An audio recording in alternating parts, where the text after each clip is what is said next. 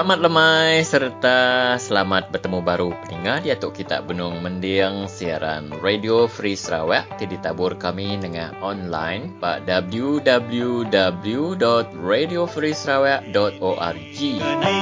Siaran tu megak oleh didinga bala mayuh dengan aplikasi WhatsApp serta megak oleh didinga bak Facebook Radio Free Sarawak. Peningat boleh bertelefon dengan kami bak lumur 0135515219. Aku nanduk yang baru peningat bak 0135515219. Laban seminak bak Radio Free Sarawak semua tahu pejaku. Siaran Radio Free Sarawak kita tu peningat mayuh dekat bersiaran yang hari berengkah hari-hari satu nyentuk hari lima jam enam ngagai jam tujuh malam. Kita bertemu baru hari itu 2 hari bulan 2 tahun 2021 Asar itu mega hari 2 Kita mulai dengan aku Stanley Rentap. Lalu tu mereka ngau serta di sempulang Niko Ragalang Ibu Lenti Temas Tegolaka Ngau Elison Ludan Ya jadi bakal keselamatan peningat semua Kereka mic kita dengar ke rintai program Kita dah dungkup ke lemai tu jadi kecuba satu lagi kita dekat terus dengar ke berita menua. Hari bila berita di salin serta dibaca Niko Ragalang. Nangkan kenya lagi dia kita dekat mulai ngah temuai keterubah ya dalam program kita bakal kelemah itu. Inya ketua cabang PKL Baram inya um, Tuan Roland Ingan. Jadi itu berkenaan ke pasal isu um, perintah dekat mai ke uh, vaksin ya dekat uh, ngejia bala rakyat kena vaksin COVID-19. Jadi nangkan kenya lagi um, dia kita dekat dengar ke berita hari menua kenawin hari menunjukkan ranan uh, rumah panjai dia tidak ke lagi berkurantin. Lalu uh, dia ilis sudah mai kita ninga kerana ia bergulai ngau ina ina jadi sidak ia tujuh ikut sebilia dikena kurantin uh, ba dewan. Laban sidak ia ditemu mai penyakit uh, COVID-19 kena dijangkit. Ianya positif. Jadi nangkan kenya lagi dia uh, kita akan ingat kerana ibu lenti bergulai ngau Profesor Nur Aziah Komisioner uh, suhakam inya berkenaan ke bahasa nama kebuah uh, nya kemaya rito mayu ahmad nimbiak ke baru mu nyo beranak betul set ya jadi uh, abah penuh diri lagi dia kita dikaninga ke penerang hari tuan abun sui inya uh, ketua cabang PKA Ulu Rajang. Ya bising agak ke Facebook live. Nuh yang ada ke pasal isu adat uh, tanah uh, NCR jadi um, lagi kita dengar kerana untuk kita akan mada uh, Facebook Tuan Abun Sui. Kita boleh tanya ngagai Abun Sui Anyit. Uh, dia kita boleh mada Facebook live ya. Jadi uh, dia dekat ngatur uh, sekali dalam seminggu untuk ya kerana terus ngau uh, peninga ke dekat nemu ke pasal isu tanah adat. Ya jadi lebih kurang kena Stanley rintai program kita bakal kelemah itu Stanley. Terima kasih Michael. Lalu kena nak masuk ke jam kita peninga mayu hari bilik berita Radio Free Sarawak. Kami mai kita mendiang ke berita menua dibaca serta disalin Nickel Ragailang.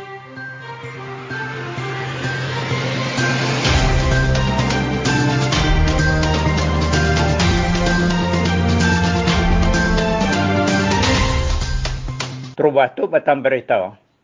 Di Sarawak, bisik 105 orang baru ditetapkan ngidap ke COVID-19, lalu cikgu orang baru sudah nadai kemari. Cermin DAP Sarawak, YB Chong Chien Jin, ngansak perintah Sarawak munas kecukai tayar kereta.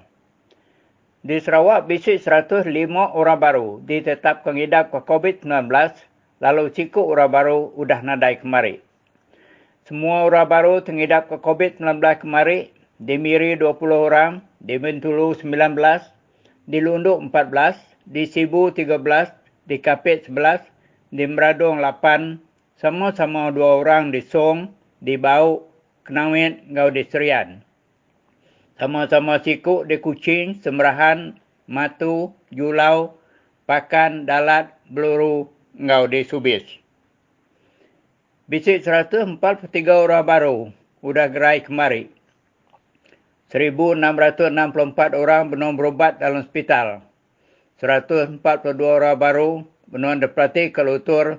Lalu 59 orang agak nganti Rizal darah sidak diperiksa lutur. 525 orang baru dia tu di kuarantin. Dia tu bisik 5,714 orang benar di kuarantin dalam 79 buah hotel di Sarawak. Pelilih menua kapit dia tu dikumbai zon merah. Laban 41 orang sudah ditetap kengidap ke COVID-19 dalam kandang dua minggu tu. Penerang tu dipansut ke sapit Kepala Menteri Datuk Amar Douglas Ugah Mbas di cermin Komiti Penyaga Penusah Menua Sarawak kemari. Di Melayang, Udi Sabah, bisi 4,109 orang baru ditetap mengidap ke COVID-19 lalu sembilan orang baru sudah nadai kemari. Hari semua orang baru tingidap ke COVID-19 kemari di Selangor 1,362 orang, di Johor 1,068, lalu di Kuala Lumpur 702 orang. 316 orang tingidap ke COVID-19, dia tu berubat bawat ICU. Penerang tu dipansut ke Kepala Opis Menteri Penggerai Malaysia, Tan Sri Datuk Dr. Nur Hisham Abdullah kemari. Cermin DAP Sarawak, Wabi Chong Chien Jien, ngansa Perintah Sarawak munas ke cukai tayar kereta. Yang madah ke tajuk cukai tayar kereta, sudah dikurang ke ngagai 2.5% dan cukainya agak ngerugi kurang tinggal nak kereta tahu kalori. Kaban Parlimen Bandar Kuching, YB Dr. Kelvin Yee, nganzak perintah nak lalai kator dikena perintah munas ke COVID-19. Yang madah kerayat patut diterang ke pemalat COVID-19 ting lekai buat mayuh bengkah ndur di Sarawak. Ngambil kerayat taluk nitia ke SOP COVID-19. Sapit Chairman PKL Sarawak, Roland Gan, Bisik Mansur Kelanggur Penemu ngasuh semua tuai perintah dulu ditujuk kena vaksin COVID-19. Yang madah keaturnya engkeman dikena nentu kesedak gerai lalu mujur ngerja pengawak perintah di Sarawak. Serakuk Hope Place Kuching bisik nganjung barang pemakai dikena nulu 45 orang di kampung Jugan di pelilih menua bau. Tisu untuk laba rumah sudah udah ampuh bah.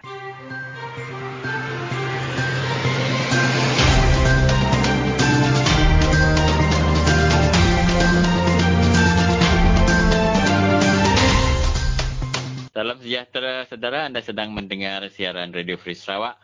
Anda sedang bersama dengan saya Stanley Rentap dan kami sedia upaya memberi informasi terkini kepada saudara khususnya ketika kita berdepan dengan COVID-19, uh, pandemik yang begitu membahayakan, mengancam nyawa manusia di seluruh dunia, uh, bukan saja kita di Malaysia ataupun di tempat saudara.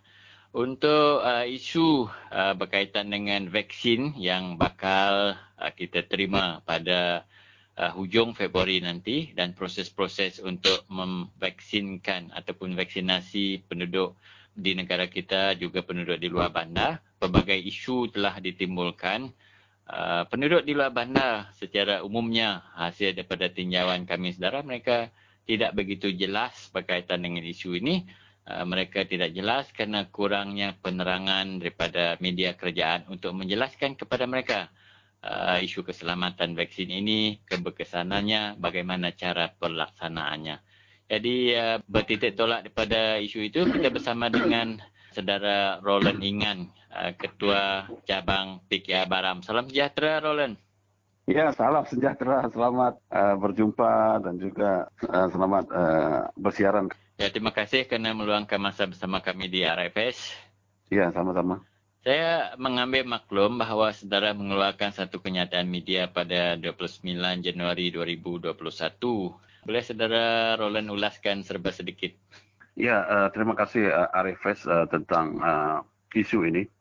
Ya, memang benar saya mengeluarkan suatu kenyataan untuk perhatian segera di pihak kerajaan pada 29 hari bulan Januari yang lepas. Sebab saya uh, mendapat uh, beberapa maklumat daripada uh, penduduk di kawasan luar bandar Nun Jauh uh, dari kawasan pedalaman uh, mengenai surat yang dihantar oleh uh, pihak pejabat daerah Telamusan itu asasnya ya. Yeah. Dan setelah saya membaca surat tersebut uh, ditetapkan satu tarikh ha, untuk nama-nama dihantar ke ke pejabat uh, daerah dan nama-nama itu uh, perlu dihantar sekurang-kurangnya uh, 11 hari bulan Februari. Jadi uh, timbul persoalan ramai penduduk kampung uh, apakah mereka perlu uh, mematuhi uh, syarat yang ditetapkan oleh uh, surat tersebut.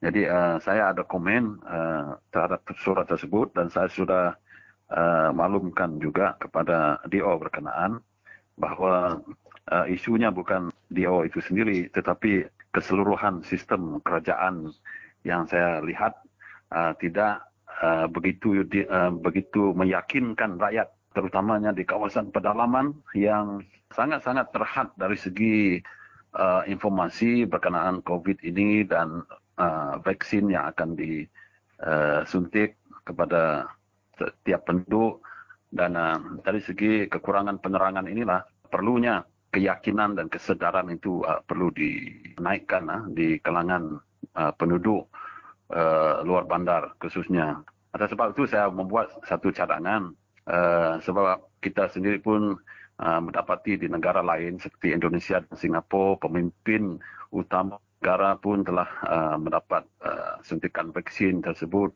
dan ini meningkatkan keyakinan rakyat apalagi di kawasan pedalaman yang melihat bahawa pemimpin utama mereka telah uh, vaksinasi jadi uh, uh, keyakinan ini sangat-sangat uh, penting terhadap uh, mereka lah. Sebab itu saya membuat cadangan uh, sedemikian rupa supaya pemimpin-pemimpin negara kita yang terlebih dahulu diberi suntikan vaksin ini. Uh, kita faham uh, kawasan-kawasan luar bandar ini memerlukan masa yang lebih untuk mereka faham tentang vaksin ini. Sekarang pun tempoh masa darurat ada kawasan yang dikenakan PKP dan semuanya dengan menetapkan satu tarikh untuk uh, menghantar nama sedemikian rupa dan kita tidak pasti nama-nama yang akan dihantar itu uh, tahap kesihatan mereka bagaimana. Ini yang me me menyebabkan kebimbangan yeah. uh, dari kalangan penduduk uh, luar bandar itu. Uh, maka saya membuat kenyataan sedemikian rupa supaya perhatian segera uh, perlu diambil. Mm-hmm. Ya, kita faham bahawa uh, jarak yang jauh, kemudian kesukaran komunikasi itu antara punca kenapa penduduk di luar bandar berasa bimbang terhadap program vaksinasi itu. Contohnya, saudara Roland ya, Uh, penduduk ya. tidak tahu adakah ia wajib atau tidak wajib umur yang baik, macam mana yang boleh menerima vaksin itu dan siapa betul. di mana bila itu banyak persoalan jadi uh, yang saya uh, saudara Roland bangkitkan di sini adalah bukannya adanya orang ulu yang tidak mahu menerima vaksin itu tetapi betul. pelaksanaannya bagaimana persoalan-persoalan yang timbul ini siapa yang nak jawab karena contohnya Roland ya saya ya. mendengar perbualan uh, pegawai daerah baru Tai bersama dengan RTM bahawa beliau sendiri pun tak tahu adakah ini wajib atau tidak wajib kepada semua penduduk.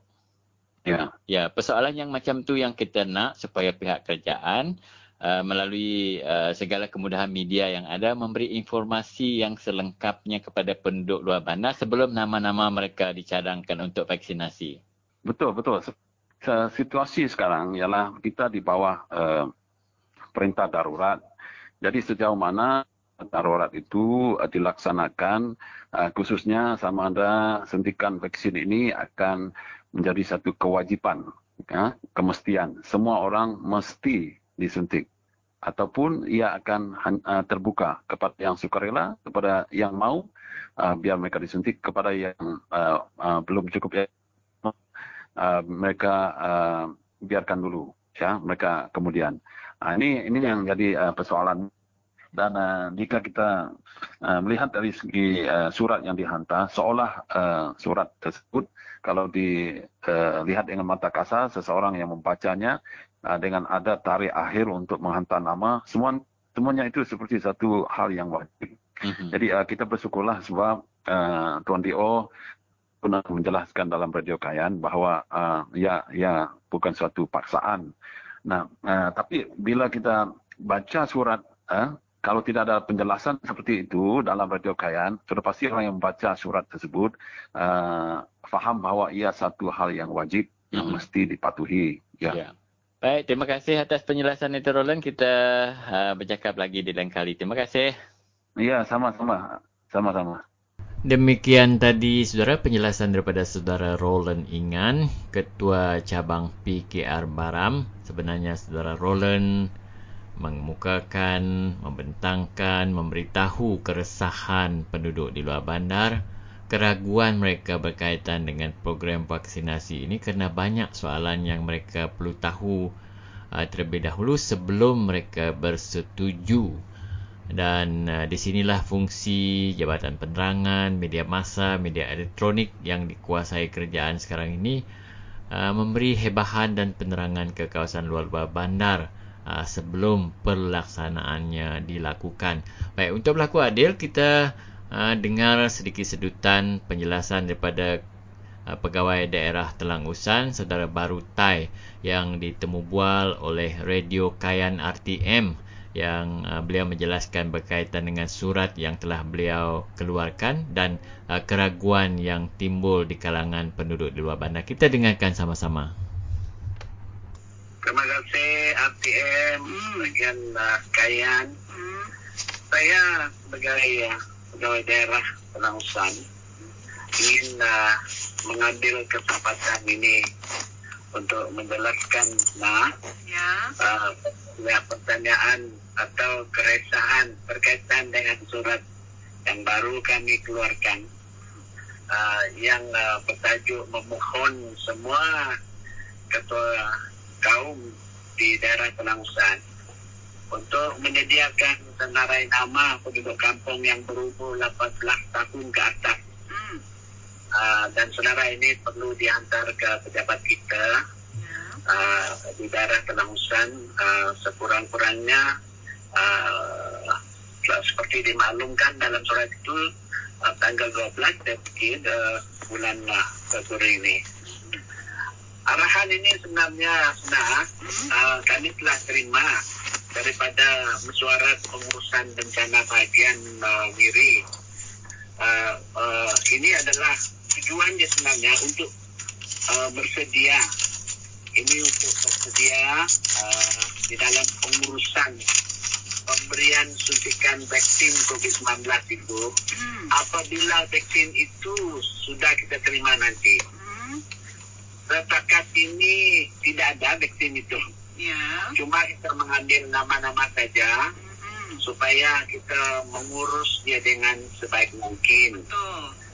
Karena vaksin ini uh, kita dimaklum oleh Kementerian Kesehatan hmm. uh, umur had umur uh, kebaikan dia efektif adalah uh, berapa hari lima hari saja kalau dia uh, itu pack kena dibuka hmm. Lima hari saja maka dengan itu perlu ada satu pengurusan hmm. jika dia diberi kepada penduduk-penduduk kita seperti di di daerah ini yang uh, luas dan jalan dia pun uh, sangat mencabar hmm. dan untuk memanggil mereka ini ke klinik pun sangat susah jadi dalam keadaan seperti begitu, kita tidak ada pilihan, hmm. melainkan mengambil nama-nama, disenaraikan dengan sebaiknya, hmm. supaya kita bersedia waktu vaksin itu diberi nanti. Betul. Ya, karena ada orang menelpon saya, hmm. uh, mereka pun ragu-ragu tentang vaksin itu. Uh, untuk maklumat semua, saya tidak ada uh, kepakaran untuk menjelaskan apakah vaksin itu baik atau sebaliknya. Ini ini boleh kita uh, tanya dengan uh, Kementerian Kesehatan ya. Yang profesional. Saya rasa secara, secara pribadi pribadi ya kalau sesuatu itu uh, tidak baik tak mungkin kerajaan mau beri dia. Ya, saya rasa uh, ketakutan keliruan itu karena uh, media sosial sekarang ni. Hmm. yang banyak-banyaklah mencerita dan uh, apa apa pun apa pun hmm. di dalam masyarakat tersebut sebenarnya hmm. kami telah di di di, di nasihat bagi mereka yang ragu-ragu takut uh, uh, mereka tidak dipaksa sebenarnya hmm. tidak dipaksa kata hmm. ah dalam masyarakat itu bagi mereka yang uh, fikir itu baik untuk mereka uh, kata uh, berilah nama itu supaya kita mengatur sebenarnya nama itu dengan sebaik mungkin dan kampung-kampung yang berdekatan dengan klinik itu uh, kita atur uh, perjalanan mereka hari mereka ke sana supaya tidak membanjir masa ini. Dan uh, dan karena seperti kata saya tadi, saya dimaklumkan uh, dia punya umur ini lima hari saja. Ya betul. Kalau selepas itu tidak guna lagi lah. Jadi oleh sebab itu itu sebab kita mau menyediakan uh, apa ini sebenarnya nama ini hmm. supaya pengurusan dia uh, tidak uh, apa ni mengakibatkan pembajiran itu. Hmm, contohnya itu sajalah ya. daripada ya, sebab kita perlu uh, menghantar ini melalui uh, helikopter hmm. dihantar ke klinik-klinik ini. Hmm. Dan saya dimaklumkan hanya apa satu pack itu berapa berapa orang dapat diberi. Dan ini akan akan diberi uh, dua kali itu. Mungkin di antara tujuh hari akan diberi kembali lagi dan oleh sebab itu dia menga- dia mengambil uh, pengurusan yang baik. Itu sebabnya kami kita perlu masa uh, nama-nama ini. Uh, uh, dan terima kasih untuk uh, pejabat daerah Telangusan dan saya juga percaya setiap uh, pejabat daerah di seluruh Sarawak yang telah uh, berusaha membantu usaha kerajaan dalam usaha kita memerangi uh, pandemik uh, COVID-19 ya Tuan Dio.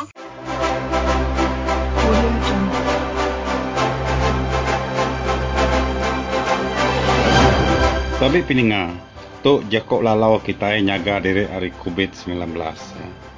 3S, skut, senat, musma. Ya. Skut, anak orang berdedat bandu ke skut baka kelab malam, pub, orang baka roke, atau orang buruk. Ya.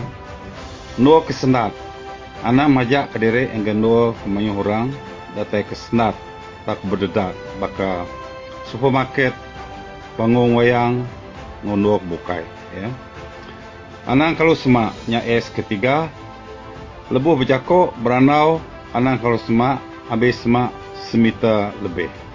Jadinya tiga IT es kira ingat ke kita skut senat semak.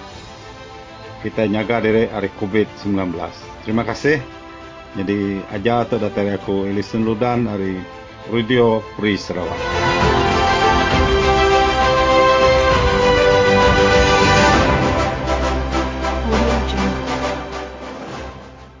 Bala pendengar radio Perisawak.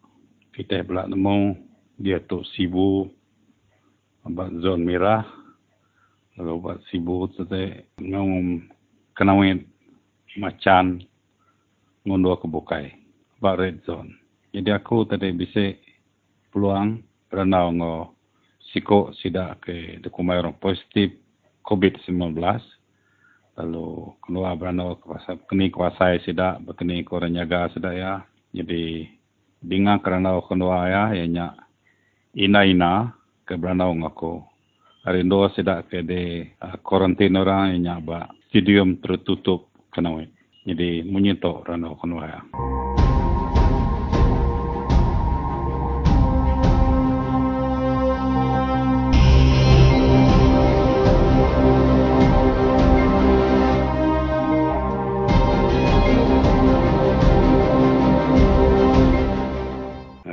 Radio Free Sarawak, Alison Ludan. Ya, aku ni nga, kita sebilik bisa kena nama rampit penyakit COVID-19. Oh, uh, tanpa kami sebilik. Ya, Berapa ikut kita? Tujuh wah. Tujuh wah? Tujuh wah kami sebilik. Enggak, aneh aku cowok suami ya. Positif, Magang? Oh, positif, Mas. Sayang. Kemana temu sudah kita rampit penyakit? Nah, ni udah udah ke nyengai bini yang lebuhnya. Udah ke bisa rabat lebuhnya. Nih. Hmm. Dengan hanya kami kenya sorte sama maga yang semua kayak umum panjai nya eh. Dengan kami kenya tenang. Rumah panjai di Jikang dia apa? Ah, apa Jikang dia. Oh, berapa ekor sekaya rumah panjai berapa ekor kena? Ya saya kena ya saya udah bisa putusan lah. Mhm. Bapak kami kedua tiga belas ya tidak oh. di tujuh ah. Dua puluh ekor. Dua puluh an. Hmm. Oh. Hmm. Kita kemana ada baik orang agak yang kita ngendoh sementara dia masa malam tu empat malam aku tu dah. Empat malam. Hmm. Nyu nyu ligau aku kini kuasai kita kena sakitnya bisa nilai asai. Nanai nama-nama lah kami tu. Dulu atau tahu dulu he tahu betul kami sudah seluruhnya. Bisa sakit kelangan kan kami mana bisa sakitnya. Hanya kedai. Okay. Ya, me. Udah gerai dan ada nama. Nanai Oh. ada saya nana nama. Wah, Hmm. sudah. Angkanya betul dia bisa betul pesan kita udah sakit ini. Ya, Oh, kumai positif. okay. Hmm, nanai ngawa kami. Berapa lama kita dengkar dia kini? Nak nemu hai gula kedai aku nanya ada yang pai kuai dua tiga hidak kok. Hmm. Kayak ya tak tidak ya. Jadi seminggu lebih ya kami di tahu. Oh, ya. Benya udah ada seminggu lebih di tahu. Nanti ada nada nama lah. Maya maya kita dalam tahu. Hmm. Benya. Pas ada pantuan, mungkin baru ke rumah. Rumah seminggu Oh. mungkin ada pantuan. Hmm. Yang kawam kita sibilia berapa ekor kita dia ngendos sementara dia Nggak ada dua puluh kau. 20 ekor nih. Dini no kita dia stadiumnya kan namanya. Ba ba stadium di tahu kami. Stadium tertutup kenawit. Aw aw aw. Oh. Begini kok pemakai deh, begini kok kita. Pemakai bisa orang mereka kami. Oh. Manduak diri nak. Nadai Oh. Orang yang nganyuang. Nanti ka manuak dire. Mai dire pu. Uta kena manuak. Uli ya ga manuak den puli tau. Hmm, dia tapau kurang kita ya. Aw ta pau re wai. Pagi Hmm. main tengari. No kita tinduk begini deh. Bet me bisa me bet. Oh. Maka bet ni ya sekolah kami tu. Oh. oh. Tingkat-tingkat ya. Aw bertingkat maka tu tapi siko-siko kami. Oke. Nyai, ngasuh kita berhingkat. Hmm. Jadi anak desiko betul bisa dengan aku. Aw. Begini kuasa Ya, ya. tu. Kuno ko ya. Begini kuasa ya.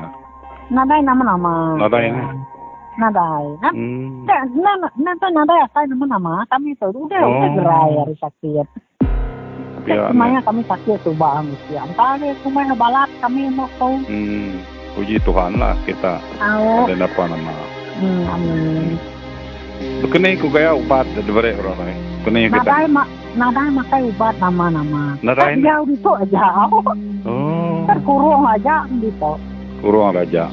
Tahu mina kami siap ini gara sisi kami anak kami ini aja mereka siap pagi lemai siap nah. Bagi lemai semua kita. Ah semua. Kini kucuk di kemit deh. Ucuk pokoknya ada tibu dia hanya masuk ke situ. Ya. Ah, tibu ina ngwane yang kemikian. Oh. No, siap nganuang ngwane yang kemikian dia tibu dia. Dia jaga dia. Oh, berita sudah ribu bisa madak deh. Mana yang ngai bola ada ngawa kita. Bahkan bahkan ada ya bahkan mina ya. Beliau Oh. kuom kan mah. Hmm. Kita dia udah seminggu udah empat. Empat lah, baru empat malah. Oh sorry empat malam. Rutinya berapa hari dah ke? Nah nemu dua tiga hari dah, aku tidak. Nah, Hmm. mak aku temanya. Hmm. Oke bisa pemakai dari orang mana ganya. Au, Hmm. bisa ngai bola. Nu diau Hmm, Oke, jangan. Kak. bisa tilam dari orang. Bisa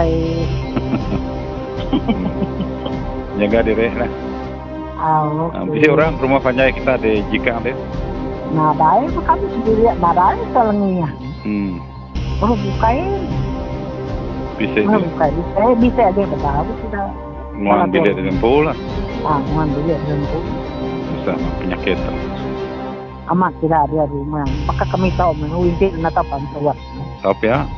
Mungkin jaga ya kami nata Ah. pantuat. Jaga balwar dia. Mana kayak mah balwar dia. Hmm. Maka kami tahu tidak sebutnya kena deh pasuk ke. Nama kebuah kedua bisa masuk uh, bak stadium kedua hanya bisa di rumah nama kebuah bisa madas sudah. Orang ke rumahnya, orang ke negatif, nak nak positif. Oh, orang kan negatif. Dan nata keluar lah. Ah, saya nata keluar. Hmm. Bisa pemakai kesedannya beri orang. Bisa, sebenarnya kami masuk, masuk atau juga bisa mai makai kami lebihnya. Hmm. Ah, nama kan? Hari sisa kami lo kan, lalu terus bisa lo ber lo mahir makan. Hmm. Lalu anjong berau, mau saya belajar dapur. Hmm. Okey, Ina Ina, terima kasih labal uh, udah beranau dengan aku. Pun. Jaga mana dari empu, bala anak oh. mucuk nuan. Okay. Ila kita beranau baru. Okey. Terima kasih. Terima kasih.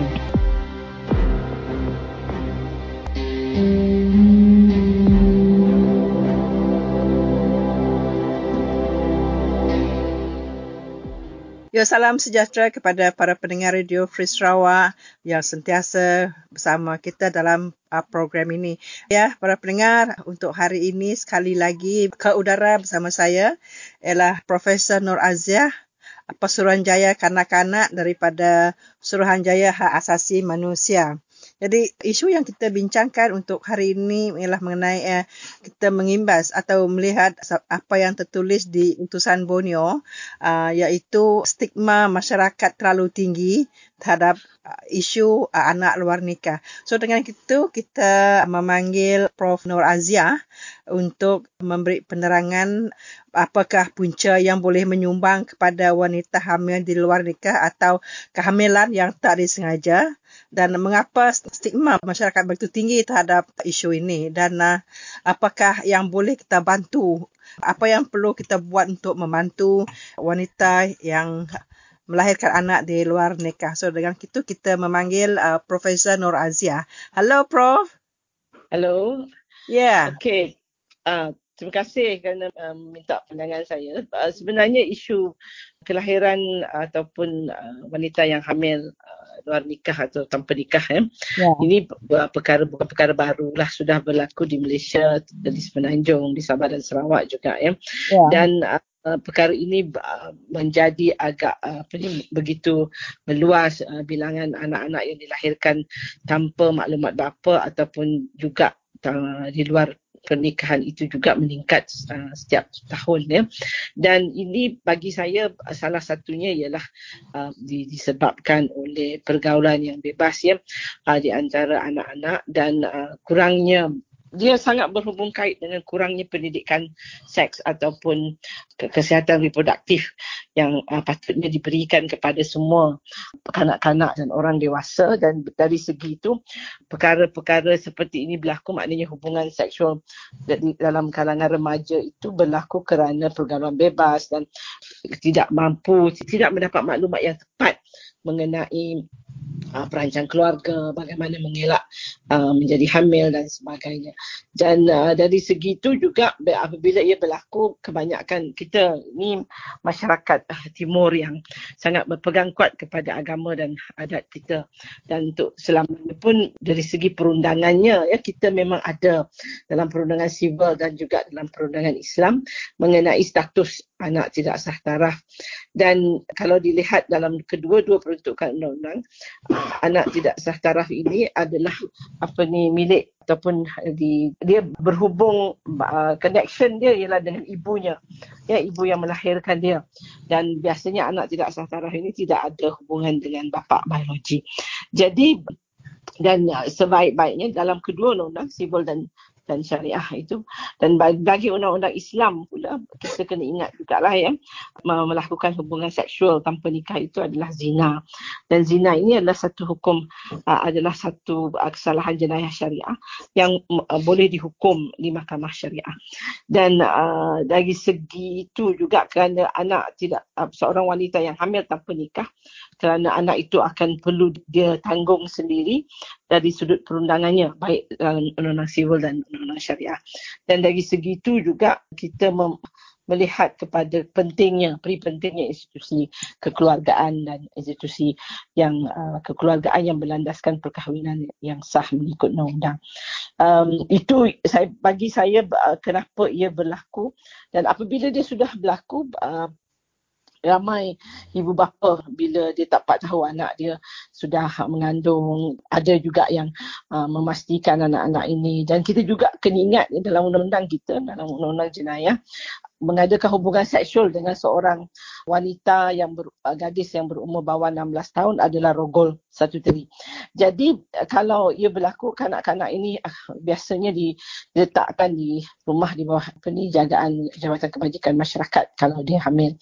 Dan pihak laki-laki yang mengadakan hubungan seksual dengan kanak-kanak itu akan dikenakan tindakan undang biasanya dihadapkan ke mahkamah bagi kesalahan rogol dan dihukum. Jadi uh, dari segi itu juga jadi kita tengok kedua-dua undang-undang itu ada penghukumannya dan sebab itulah jenayah apa ni ataupun perbuatan mengadakan hubungan seksual tanpa nikah ini menjadi satu stigma. Dia stigma. Tetapi yang yang sepatutnya lah bagi saya uh, bukan anak itu yang di, dihukum.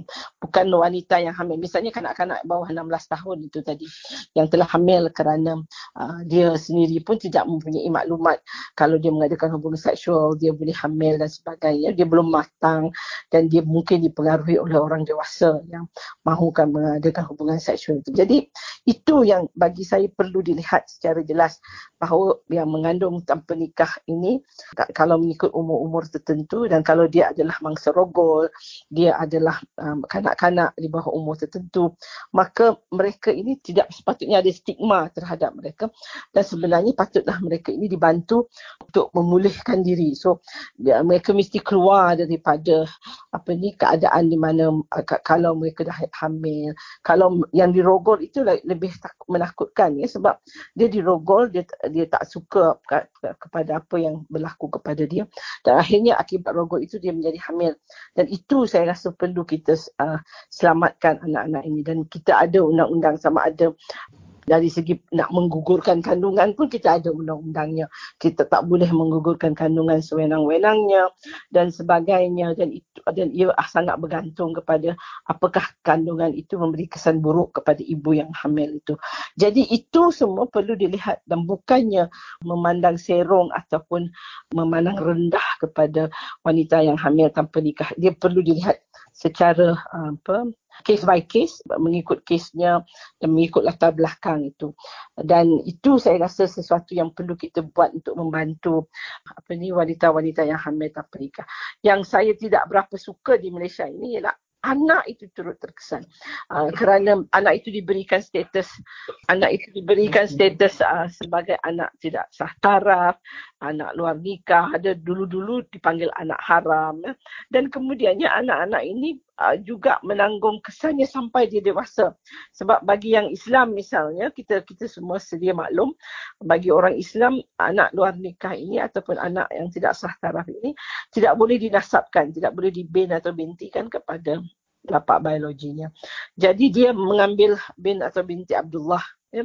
Dan dari segi itu bila dia tak kalau dia seorang anak perempuan bila dia nak berkahwin dia akan menjadi isu kerana dia perlu mendapatkan uh, wali hakim misalnya untuk berkahwin. Jadi itu berkait mengait daripada satu insiden di mana dia mengandung ataupun termengandung yang disebutkan ya di luar nikah lahir anak dan anak itu juga mendapat stigma tertentu dan bagi saya itu satu perkara yang tidak patut berlaku dan Islam sendiri tidak pernah merendahkan martabat anak tidak sah taraf itu tetapi perbuatan itu yang uh, perbuatan ibu bapanya eh, uh, sehingga menyebabkan dia dilahirkan itu yang yang patut dilihat dan patut di, diberikan perhatian bukannya memandang rendah atau menstigmakan anak-anak uh, tidak sah taraf ini Mm-hmm. Ya, adakah kemungkinan mengandung di luar nikah ini juga akan menyebabkan perkahwinan awal dan lepas tu bercerai awal, lepas tu uh, banyak lagi masalah. Apakah pendapat Prof? Ya, sebenarnya masa saya membuat penyelidikan mengenai saya pada tahun 2010 saya membuat penyelidikan mengenai hak anak tidak sah taraf ya. hmm. di Malaysia. Saya uh, membuat uh, perbandingan antara undang-undang Islam dan sivil di Malaysia. Dan uh, masa saya membuat penyelidikan untuk UNICEF mengenai perkahwinan kanak-kanak juga ha, saya melihat kesan itu kerana kebanyakan yang memohon untuk berkahwin muda ya ha, berkahwin di bawah umur perkahwinan terutamanya bagi yang Islam bawah 16 dan bawah 18 tahun ya bagi lelaki dan perempuan itu mereka kebanyakan yang memohon itu sudah pun terlibat dengan hubungan seks luar nikah. Dan hampir uh, majoritinya sudah pun hamil pada masa membuat permohonan. Ini adalah satu apa anggapan kebanyakan ibu bapa pula bila dia tahu saja anak dia mengandung dan belum berkahwin dia pergi cari dia kata mana laki-laki yang menyebabkan kamu mengandung? Dan dia kata kita kahwinkan anak-anak ini. Supaya itu tujuan utamanya atas preteks ya, atau, ataupun atas tujuan utama untuk menutup malu supaya keluarga ini tidak malu. Tersedangkan dari segi statusnya, anak itu memang anak yang tidak sah taraf. Sebenarnya isu mengahwinkan mereka pada usia itu juga menjadikan keseluruhan isu itu agak complicated ya misalnya pasangan itu berkahwin tetapi anak itu yang mungkin dilahirkan kurang daripada enam bulan Islam, enam bulan Kamariah itu tidak boleh dibin atau dibintikan kepada bapa biologinya. Jadi dia anak sulung. Kemudian adik-adik yang lain berkatakan bapa nama Ali tetapi anak yang pertama dibintikan bintikan Abdullah. Jadi bila dia nak berkahwin dia perlu memohon uh, pergi uh, mem- meminta wali hakim daripada mahkamah syariah. Yang ini juga menjadi masalah. Ada beberapa kes di mana pada sampai tahap itu bila dia nak berkahwin pihak yang nak mengahwininya menukar fikiran. Dia kata, "Oh saya tak tahu awak tidak anak so, tidak sah taraf." Dan ini memang saya, ada beberapa kes yang menelpon saya sendiri dan dia kata dia sangat sedih kerana apa pun yang dah berlaku 20 tahun, 30 tahun yang lalu. Tapi dia masih merasa kesannya kerana ada satu kes sampai dia bertunang tiga kali. Nak kahwin tak jadi, nak kahwin tak jadi sebab bila pihak sebelah laki-laki tahu dia anak tidak sasaran, mereka tak mahu meneruskan perkahwinan tersebut. Jadi ini bagi saya adalah stigma masyarakat. Masyarakat itu sendiri perlu faham bahawa anak-anak ini tidak berdosa. Anak ini anak-anak ini lahir seperti kain putih dan kita lah yang mencorakkan anak itu. Jadi asasnya ialah perbuatan ibu bapa itu melanggar hukum agama. Tetapi anak yang dilahirkan itu tetap anak yang bersih dan perlu diberikan haknya. Dan tetapi masyarakat lebih suka menghukum ibu bapa dan juga anaknya. Ini yang saya rasa uh, patut tidak berlaku. Jadi kebanyakan kes kalau kita tengok perkahwinan bawah umur adalah kerana mereka sudah pun terjebak kepada perkara-perkara maksiat dan kemudiannya mereka berkahwin kerana sudah pun hamil sebulan atau dua bulan. Dan ia juga mengundang kepada kalau pasangan tu kahwin muda dan mereka uh, kedua pasangan tu belum lagi bersedia dan akhirnya yeah uh, bercerai dan yang menjadi bangsa pula ada juga lah wanita juga yang pasal menanggung uh, keluarga atau ya. anak tu. Ya. Ya betul. Jadi kalau dilihat di situ kan kalau di bawah undang-undang uh, civil ya untuk orang bukan Islam juga dan jangkanya kalau di, di Sarawak itu sama ya uh, kalau yang berkahwin ikut adat misalnya kan mm. kita pun uh, mereka tidak ada pendaftaran dan sebagainya tetapi kalau ditinggalkan anak tu akan terus tinggal dengan ibunya kan kalau yeah. yang berkahwin awal katakan mereka sudah hamil sebelum nikah kemudian berkahwin pasangan itu tetapi uh, kita juga ada data menunjukkan bahawa kebanyakan pasangan muda ini juga berkahwin masa muda uh, bercerai. Jadi bila mereka bercerai, anak itu akan uh, ditanggung, terpaksa ditanggung oleh ibunya. Jadi itu bagi saya uh, sesuatu yang ketidakadilan itu dah dah berlaku sedemikian. Dan saya selalu mencadangkan supaya anak-anak yang dilahirkan uh, sebelum ibu bapanya bernikah ini patutnya dia diambil sebagai anak angkat. Jadi kalau diambil sebagai anak angkat, image anak itu uh, dari segi dia adalah anak yang dilahirkan dilahirkan tanpa nikah akan berubah kepada seorang kanak-kanak yang diambil sebagai anak angkat dan tidak akan timbul isu you know, yang bahawa dia ini adalah anak kepada kedua pasangan ini yang dilahirkan sebelum mereka menikah. Itu untuk menjaga masalah, untuk menjaga kepentingan dan juga apa ni nama baik anak itu sendiri. Dia punya maruah diri. Jadi dia tak malu. Jadi saya rasa itu yang sebaiknya berlaku untuk kita memastikan anak-anak ini uh, terpelihara dari segi hak dan juga dari segi maruahnya. Mm-hmm. Ya, para pendengar betul tadi komen Profesor Nur Azia mengenai kehamilan yang tidak disengaja ataupun hamil di luar nikah. Di mana bukan saja ibu yang mendapat kesan tetapi juga yang paling sedihnya adalah anak itu sendiri di mana mereka terpaksa menghadapinya kemungkinan seumur hidup. So apa yang perlu kita bantu kan jangan pandang rendah kepada isu-isu ini. Kalau boleh kita bantu ya. So dengan itu kita daripada Radio Free Sarawak mengucapkan terima kasih kepada Profesor Terima kasih.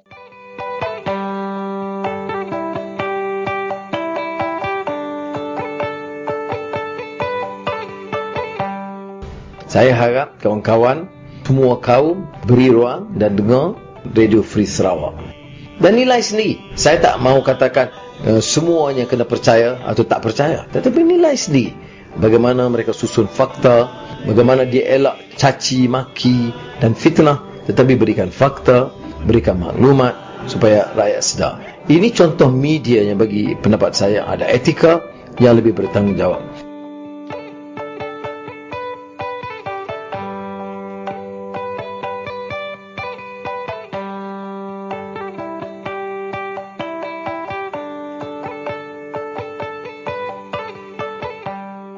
Baiklah saudara, salam sejahtera dan bertemu kembali kita di siaran Radio Free Sarawak. Uh, dan uh, sekarang kita bersama dengan Tuan Abun Suim yang juga merupakan uh, ketua cabang PKR Ulu Rajang. Jadi apa khabar Tuan Abun? Ya, kabar baik uh, daripada saya dan saya harap juga semua kita dengan Radio Free Sarawak dalam keadaan yang baik uh, untuk kali ini lah. Ya, tanpa mengingatkan masa ini uh, Tuan Abun, uh, kita uh, mendapat tahu dalam uh, laman sosial uh, Tuan sendiri ya, uh, di mana Tuan telah melancarkan satu uh, uh, di live Facebook iaitu berkenaan dengan soal jawab. Uh, jadi uh, bolehkah uh, Tuan Abun berkongsi kepada kita apakah tujuan untuk uh, dalam live Facebook ini dan bersoal jawab dengan uh, Tuan dengan berkenaan dengan apa uh, sebenarnya untuk disiarkan? Okey, uh, pertama kali saya ingin uh, menerangkan sebenarnya adalah uh, berkaitan dengan tanah adat lah ya, hmm. tanah adat.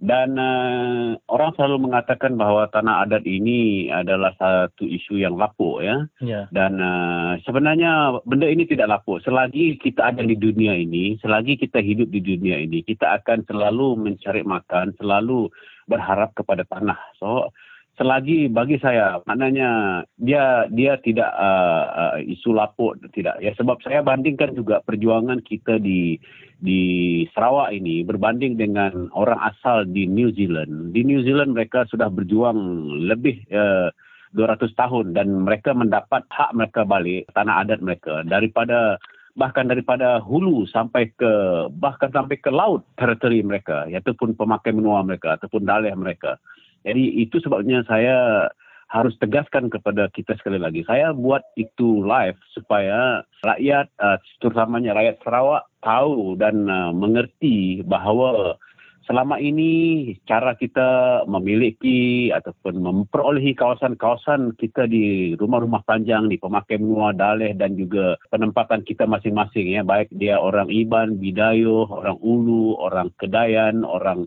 orang Melayu, ah kita orang asal di Sarawak ini masing-masing kita ada hak ke atas kawasan kita sebenarnya. Jadi oleh sebab itu ya, kita harus uh, mengerti hal ini dan apabila kita mengerti hal ini, jadi harapan kita sepatutnya semua wakil-wakil rakyat kita yang kita undi, yang kita hantar ke Dewan Undangan Negeri, mereka harus mengerti hal ini dan membuat satu undang-undang yang memang menahan hak ini, yang menahan hak ini dan ataupun yang yang menjamin hak ini kepada orang-orang kita di rumah panjang hmm. yang di, di Sarawak ini. Sebab saya kata lagi bahawa di Sarawak ini, inilah tanah yang telah Tuhan ciptakan untuk kita orang asal di sini. Ya, jadi tidak sepatutnya dimiliki orang luar. Dan masing-masing kita ada kawasan kita untuk kita terokai, untuk kita jaga dan untuk kita uh, gunakan dan uh, pelihara sehingga ke anak cucu kita bahkan sampai ke hujung dunia ataupun ke hari-hari uh, kiamat lah kalau nak katakan ya. Uh-huh. Jadi inilah kawasan kita di dalam dunia ataupun di bumi ini. Jadi ini yang saya harap rakyat mengerti. Apabila rakyat mengerti ini dan mereka betul-betul faham konsep uh, dari perspektif orang asal tanah adat ini, maka mereka tidak akan sembarang-sembarang menghantar wakil rakyat atau YB ke dawan, dalam Dewan Undangan Negeri. Jadi selama 57 tahun selama 57 tahun di NGPS sudah menguasai kita. Tidak ada jaminan di dalam land code bahawa kawasan-kawasan yang kita miliki ini adalah milik orang asal ya. Dan saya percaya ini adalah sebabnya kerana orang yang tidak mengerti adat orang yang bahkan orang yang di dalam SAG itu sendiri ya yang mengetuai SAG selama ini orang yang tidak faham kawasan adat-adat kita tidak mau menjamin hak. Jadi ini apabila rakyat Sarawak mengerti ini, itulah sebab saya kata kalau kita soal undi lah. Hmm. Satu undi pun tidak layak diterima oleh orang yang tidak uh, mempertahankan ya yang yang yang yang kira mengkhianati kawasan kita orang Ulu ini. Inilah sebenarnya saya mau rakyat Sarawak faham, orang asal Sarawak faham. Ya, sebab inilah kawasan kita. Dan saya bandingkan itu dengan orang di dalam dunia ini, kawasan Intina besar uh, kawasan tanah dan negara mereka. Kawasan India besar tanah dan negara mereka. Orang kata kita cakap tentang hak kita orang asal.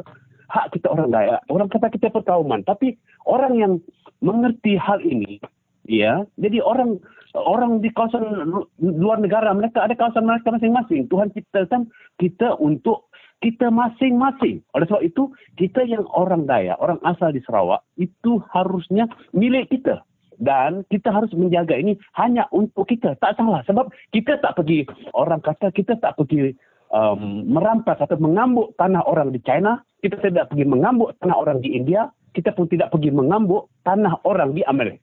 Amerika ataupun Eropah.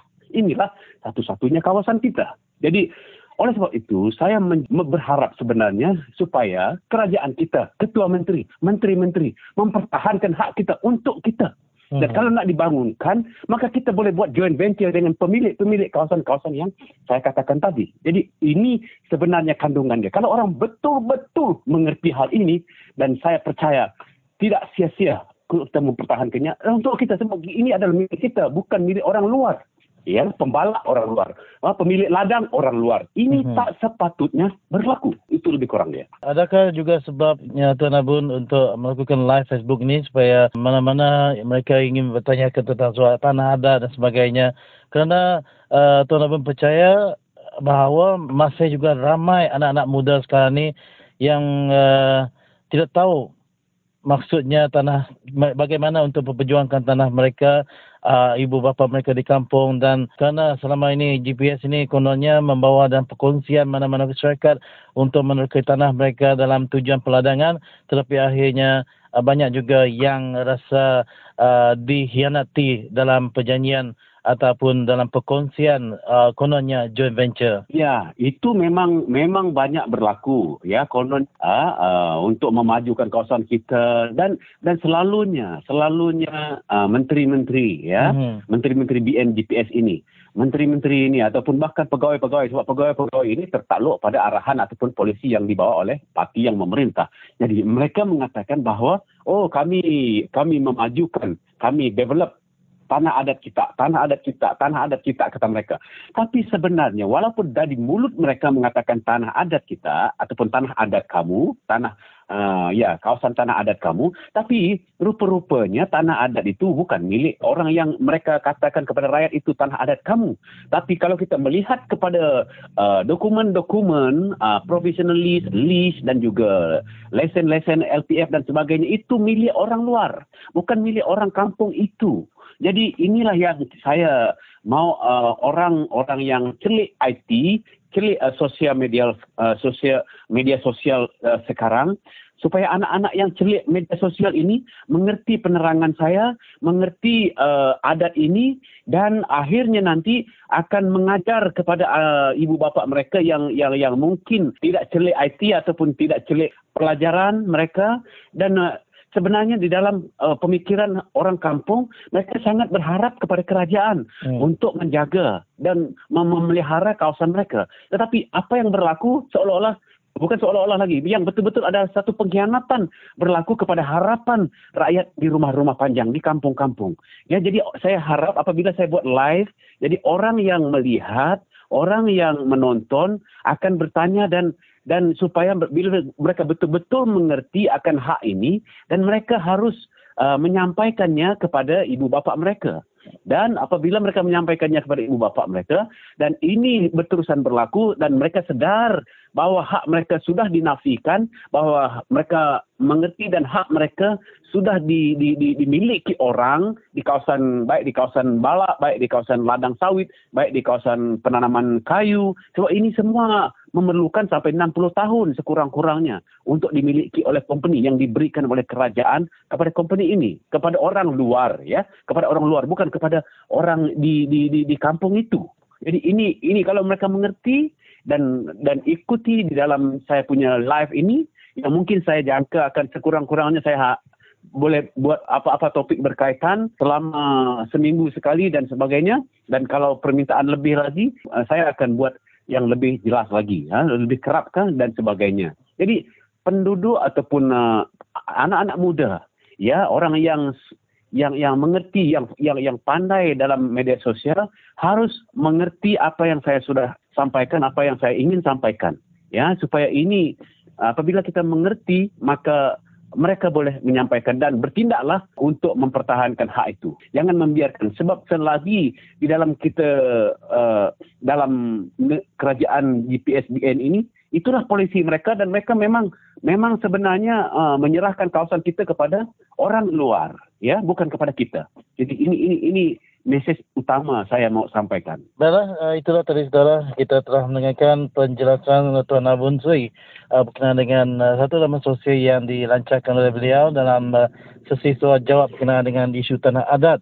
Untuk anda yang ingin melayarinya iaitu di Facebook Abun Sui Anyit sendiri ya. Tuan? Ya, ya. Okey, jadi dengan itu uh, kita di Radio Free Sound mengucapkan ribuan terima kasih kepada Tuan Abun ya kerana sudi untuk bersama dengan kita dan uh, kita harap orang ramai akan memberikan sokongan dan boleh bertanyakan directly dan bersemuka di dalam siaran live Abun Sui ya yang mungkin akan dilancarkan ya uh, satu kali dalam seminggu seperti yang dikatakan uh, sebentar tadi. Dengan itu terima kasih Tuan Abun hingga kita jumpa lagi ya. Ya, terima kasih Radio Free Sarawak. Jumpa lagi. Ya, randa aku Tuan Abun Sui tadi kena ngujung ke program kita bakal kelmai itu jadi kita akan bertemu baru lemah fikirlah ba siaran kesama ba www.radiofreesarawak.org Laban seminat ba Radio Free Sarawak semua tahu berjaku. Mupuk kami. Bye bye.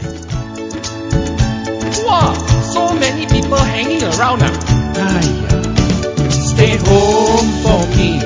Stay home for me. Stay home for me. Be safe for your family.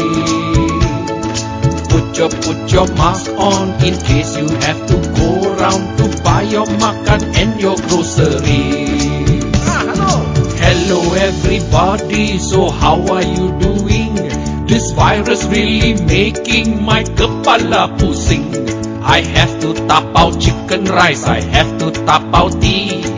At my favorite coffee shop, then I hurry home quickly. Ah, home Stay home for me, stay home for me, stay home for me, be safe for your family your put your mask on in case you have to go around to buy your makan and your groceries. When you go to market, you have to join the queue. Stay a safety distance so that I can admire you. Once you buy your barang, hey, go home straight away. Right away. You can talk to your kawan on the phone at home all day. Hello. Stay home for me. Stay home safe for your family. Put your put your mask on in case you have to go around to buy your makan and your home, Stay home for me. Stay home. For me. Stay home. For me, be safe for your family. Yeah. Put your put your mask on in case you have to go around to buy your makan and your groceries. Stay home for me, be safe for your family. Wow, so many people hanging around now. Ayah. Stay home for me, stay home for me, stay home for me, be safe for your family. Put your put your mask on in case you have to go around to buy your makan and your groceries. Everybody, so how are you doing? This virus really making my kepala pusing. I have to tap out chicken rice, I have to tap out tea. At my favorite coffee shop, then I hurry home quickly. Ah, stay home for me, stay home for me, stay home for me, be safe for your family.